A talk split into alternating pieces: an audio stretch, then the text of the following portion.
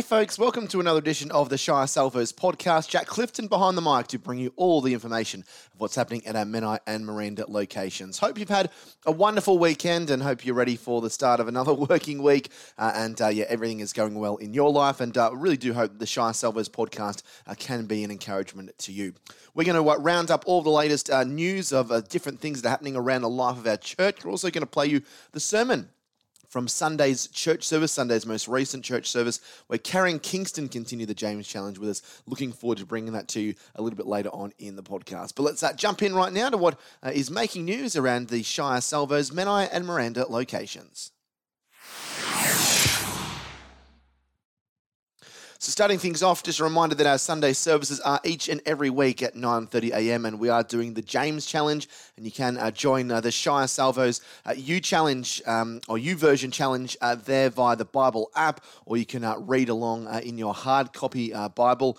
also, um, just something to be aware of. Uh, there is a newsletter announcement that from next week, Sunday, the 4th of September, uh, if you receive the Shire Salvos newsletter, it's, uh, it's going to be moving from a weekly to a monthly newsletter.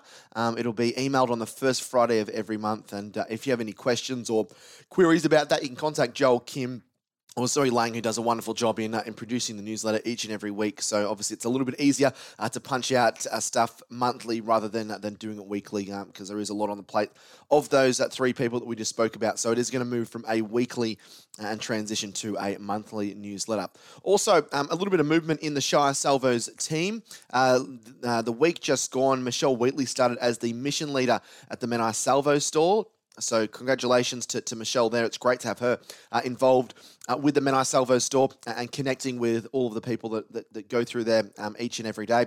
And Kerry Anderson has taken on the role as operations coordinator uh, at Menai, so that will cover uh, the aspects of Michelle and, and also Catherine and Lynn's roles, who have been great servants uh, for our church. So, um, Kerry actually joined the team uh, today, Monday, the 29th of August. So very, very excited to have Kerry uh, on on team uh, for the the Shire Salvos organisation. We all know she's going to do uh, a marvellous job.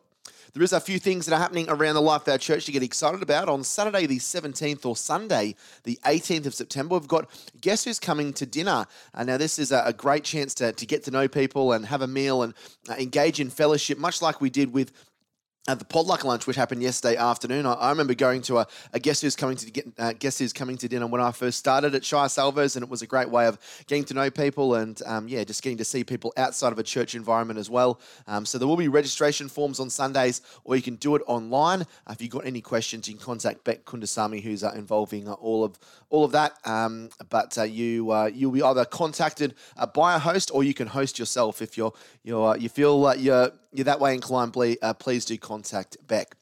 The Boomers and Beyond uh, next outing is happening on Monday, the 19th of September. They're going to Bundeena. It's a 10.15 start to meet at the Cronulla Wharf. Uh, then the ferry then goes across to Bundeena and then uh, leaves Bundeena at 2 p.m.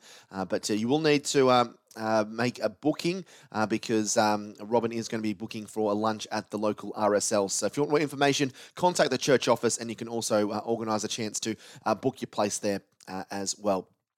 Elsewhere, the um, uh, young adults, they went to the golf driving range yesterday, but they've got some exciting events uh, coming up. You can contact Joel uh, if you're uh, you're keen for that. Uh, Deborah Robinson is going to be joining uh, the Young Adults Life Group on Monday, the 5th of September, from 7:30 until 9 p.m. She's going to have an open discussion about any curveball questions that are currently on your mind. So please let Joel Campbell know if you're going to be coming to that. you also can submit your questions online via uh, a link um, uh, that uh, you can get sent to you by Joel, um, or you can contact Joel again directly. But you need to do that by Friday, the 2nd of September. And today is the last day that the Equip Youth Camps um, uh, registrations will be open. Uh, they close later this afternoon, 25th uh, of September to the 1st of October, across at the Collaroy Centre. If you're interested in heading to the Equip Youth Camps, Heard lots of great things about it. It's high school to 25 year olds. It costs $290. And uh, if you want to register directly, you can head to the website tinyurl.com forward slash equip youth camps 22. That's tinyurl.com forward slash equip youth camps 22. So that pretty much wraps up all the local news for us here on the Shire Salvos podcast. But up next, uh, we've got uh, Karen Kingston bringing us the latest of the James Challenge here on the Shire Salvos podcast. Well, good morning, everyone.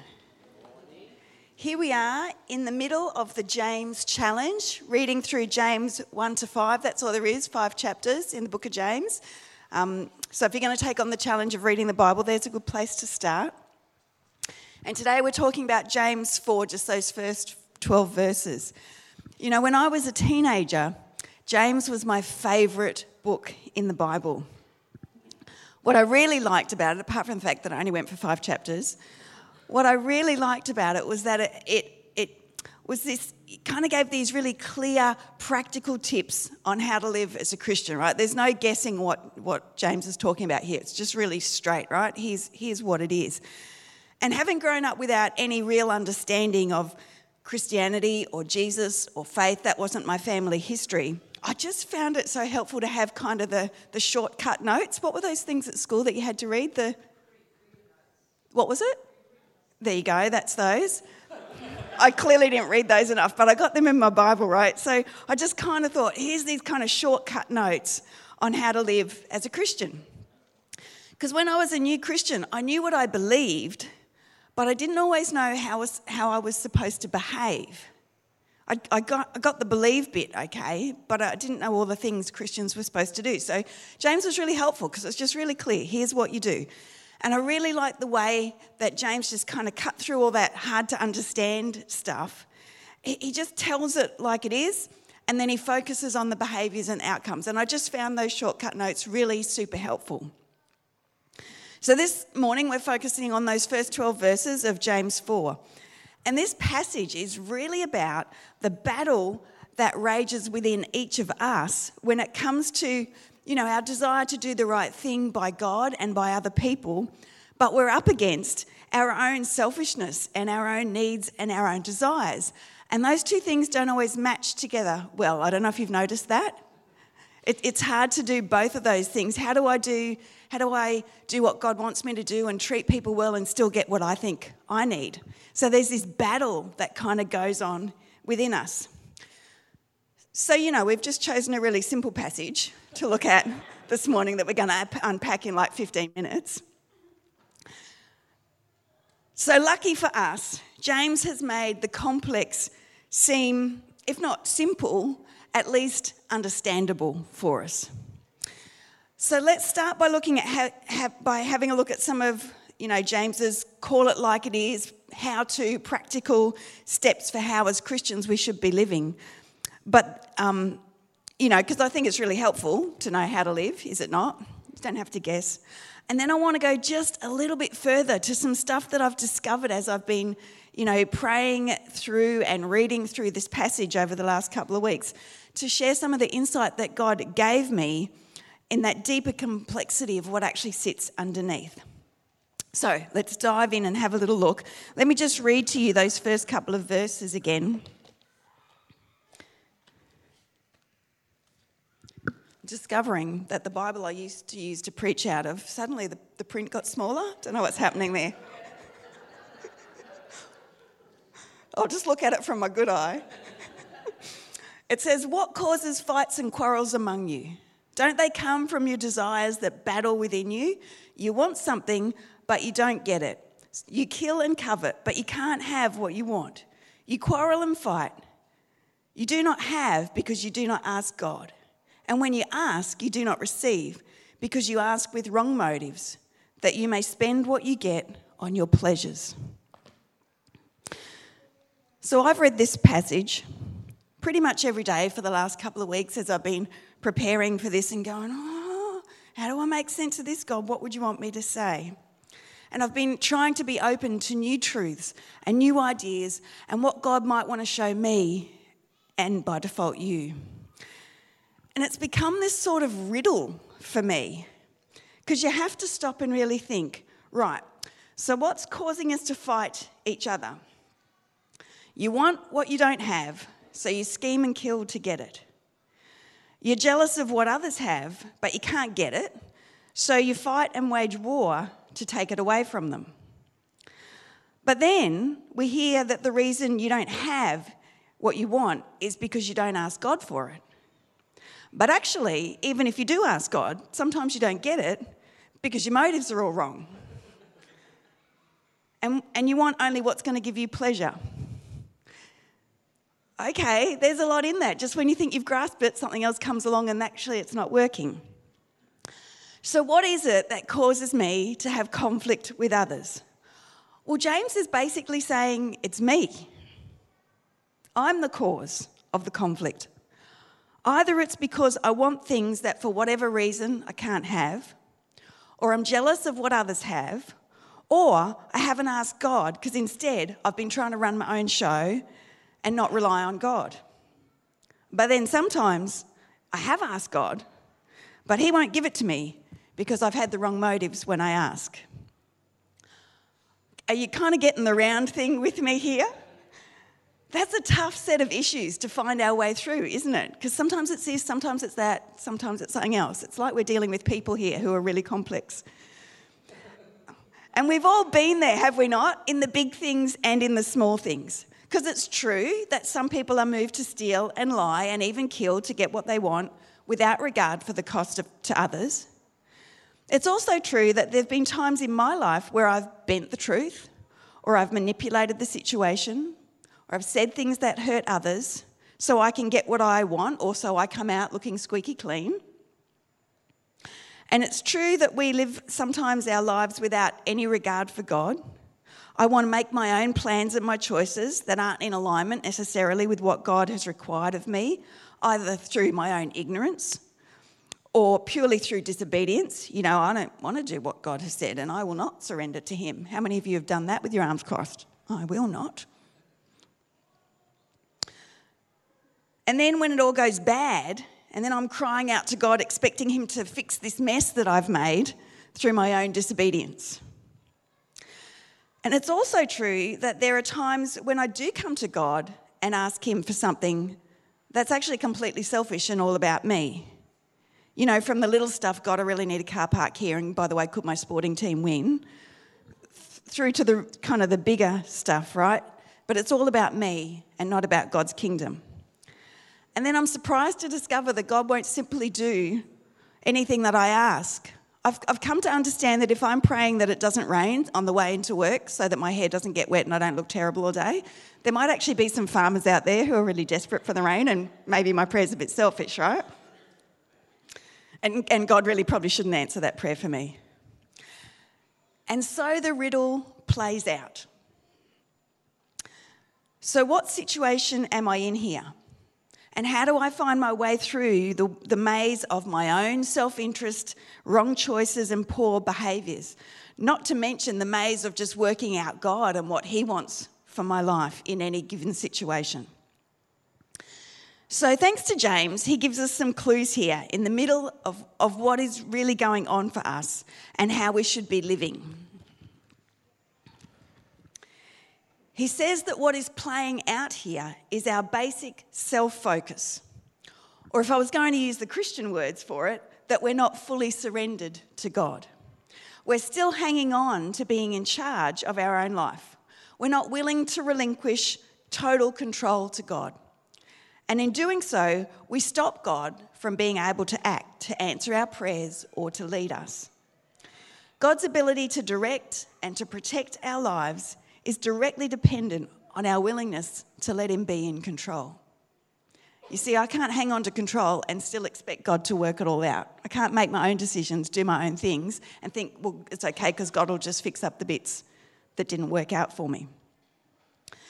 Real faith and real peace comes only when I lo- no longer insist on getting my own way. I have to tell you, that's a really hard one for me. When I no longer insist on living out my own plans who I want to marry, when I'm going to have kids, what career I'll have, what house I'm going to live in, what my rights are, what I need, and what I want. It comes when I no longer resist God's plans for me, where I no longer fight God for control over me.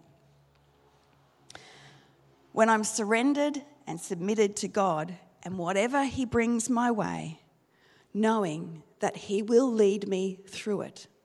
Doesn't always make it perfect. He doesn't always, you know, make the edges nice and neat, but He will lead me through it. And here's the tough bit for me it's not that I don't want to be surrendered to God, and to trust Him in every situation, I know that's the right thing to do and I know that's how it works out best. It's not that I don't want that, it's that the core of the issue here is my own selfishness. Basically, I'm driven by what I want. And as much as I'd like to think that I want good things for other people, when push comes to shove, I'll choose me every time.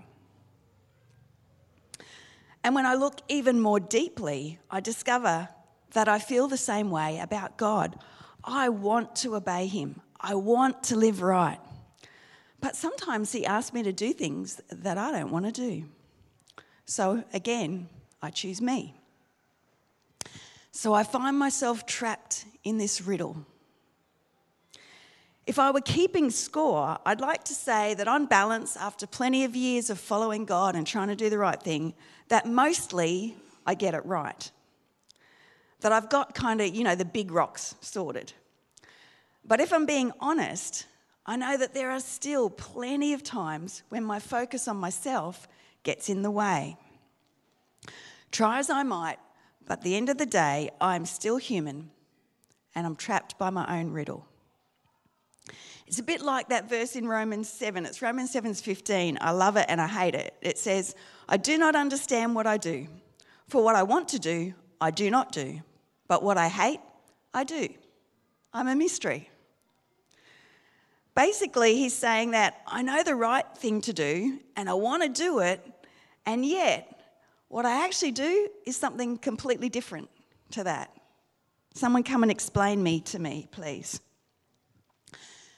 So, what's the solution?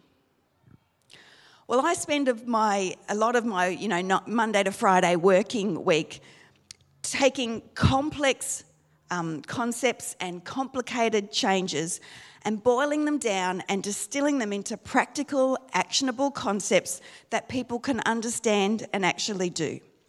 And I find myself often saying to people that if you can make the complex seem really simple, you've got to have a pretty good grasp on the complex stuff, right? You can't make it seem simple until you've really done the work of digging into the deep, hard stuff. And once you've done that, you can bring it up to a level that's simple and understandable. And I think the book of James does a really good job of doing that. It takes the things that come from the mind of God that we can never fathom and it makes them practical and doable for the likes of us, mere humans, for those of us who are trying to find our way through the maze of human existence. So, as much as James has boiled those complex truths into clear teachings and practical behaviours, and they're all there, and they, you know, he gives the solutions of that's where you're trapped, but here's what you've got to do about it. It's clear that he also understands the complexity of what's really going on and how God sees it. And I know this because in this short passage, as well as the riddle of my own behaviour, he also shines a light on what is really happening and on God's plan to overcome ourselves. What a relief that is. Because alongside the practical things like in verse 7, where he gives us the answers to the riddle, he says, Submit yourselves to God. Resist the devil, and he will flee from you. And in verse 8, come near to God, and he'll come near to you. And in verse 10, humble yourselves before the Lord. Really powerful keys for how we turn it around. And right alongside all that genuinely helpful, practical advice, he also tells us what is needed to really solve the riddle and move us forward. In verse 6, he says, But he gives us more grace. See, the thing is, God knows that even though with Him we can do the impossible, we can overcome ourselves and live with a heart surrendered to Jesus. At the end of the day, He also knows that we live in our humanity every day and we're never going to get it right all the time.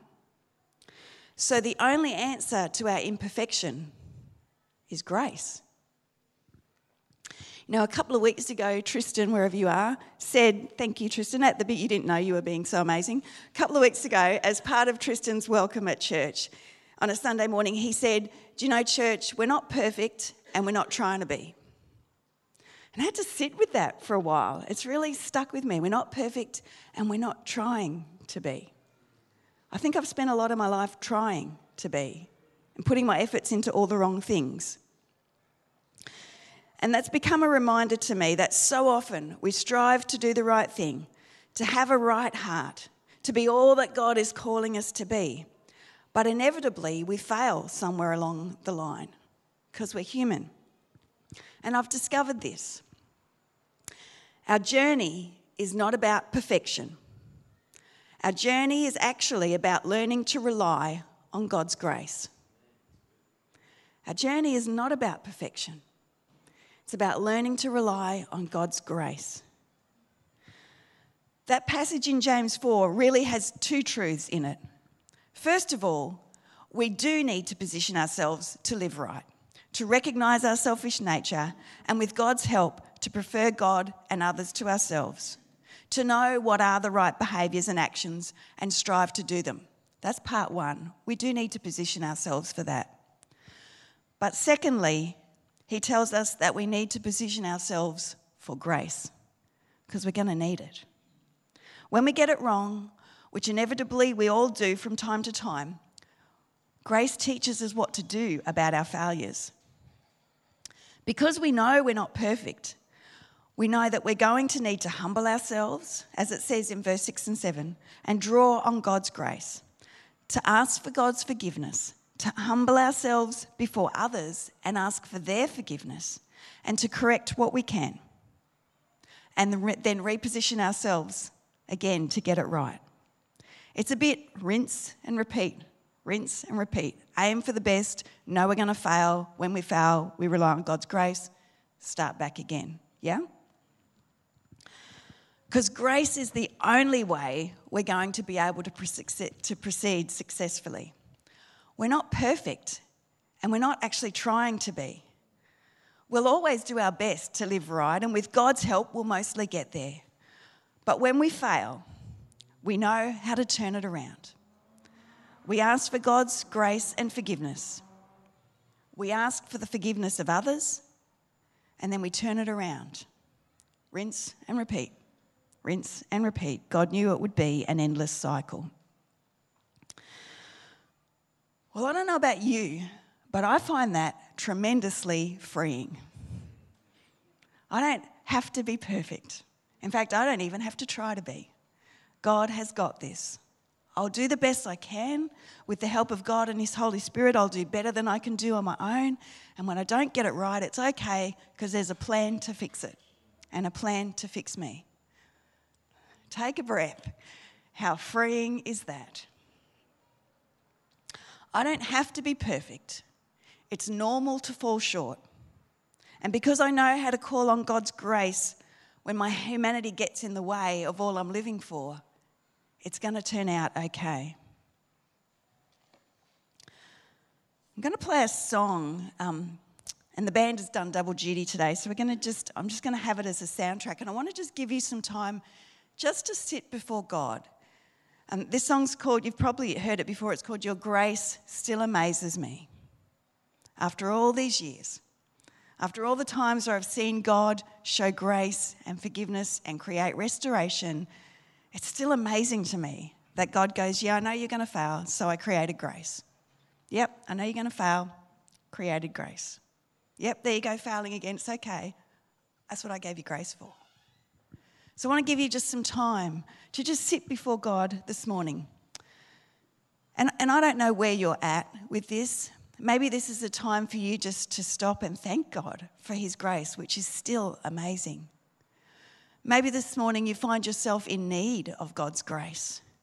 And we always have a place of prayer open for you. This is a time where you can come and kneel and someone will pray with you. And maybe you need them to help you understand what God's grace is. And there's time for that.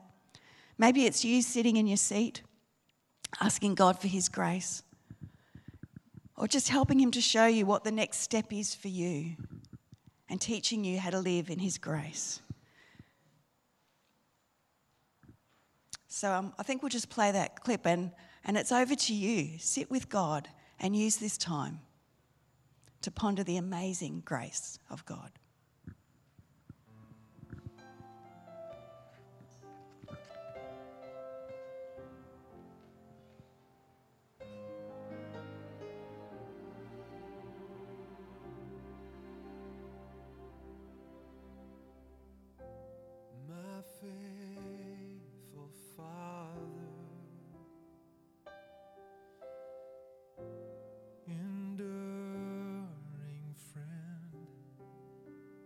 Your tender mercies lie.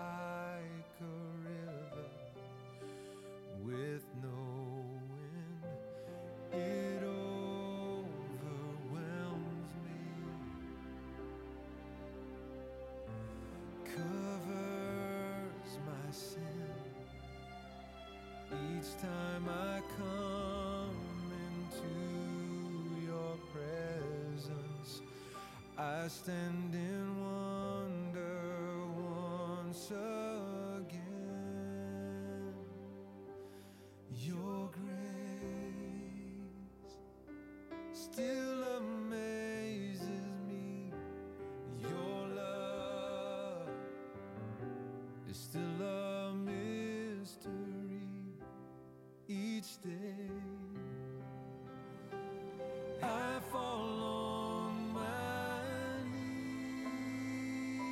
Cause your grace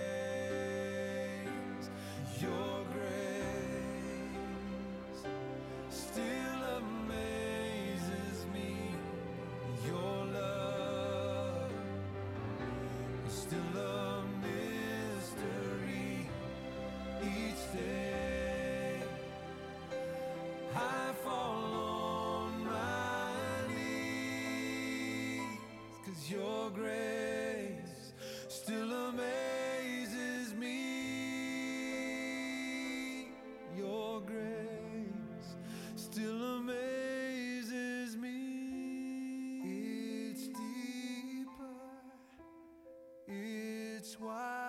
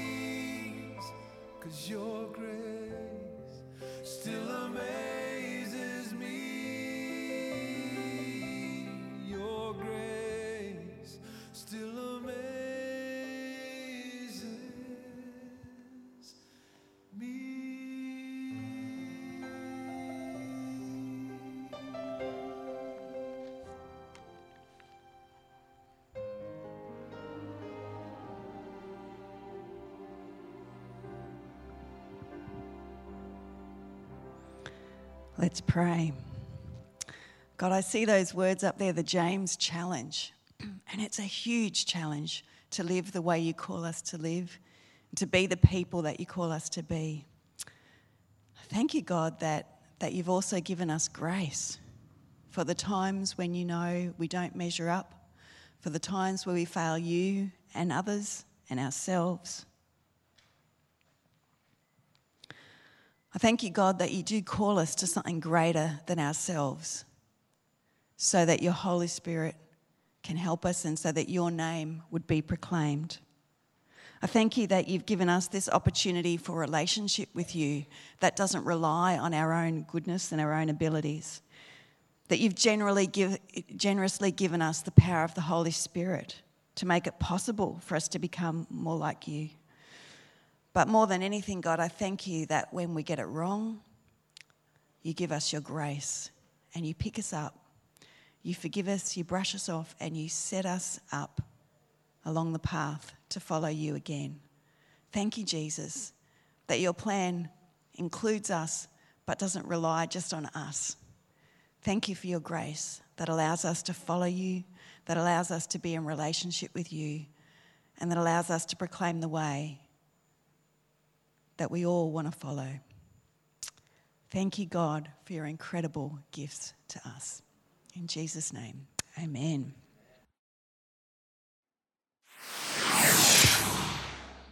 Really thought-provoking sermon from Karen this week. Uh, she has a great way of um, holding court with the audience and holding court with the uh, the, the, people um, that are listening to her. And it was really great to have her bring us the word uh, this week in the James Challenge. And hopefully that was uh, something that uh, left you to, to ponder on something that maybe Karen spoke about, or maybe something in the Bible passage. Um, but yeah, it can be an encouragement uh, as well for you as you head out uh, into your daily tasks and, and head out to, uh, to the working week. Thanks so much for joining us here on the Shire Salvos podcast. We'll have a brand new episode uh, next Monday afternoon, dropping at 4 p.m. But until then, this is Jack Clifton signing off. God bless.